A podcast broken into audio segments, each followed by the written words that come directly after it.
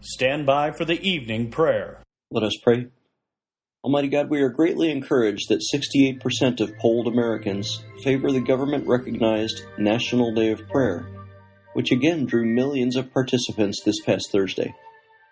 We pray earnestly from 2 Chronicles 7:14, "If my people, which are called by my name, shall humble themselves and pray, and seek my face, and turn from their wicked ways, then I will hear from heaven and will forgive their sin and will heal their land." God, we humble ourselves, we pray, we seek your face, and we repent. In Jesus' name, Amen.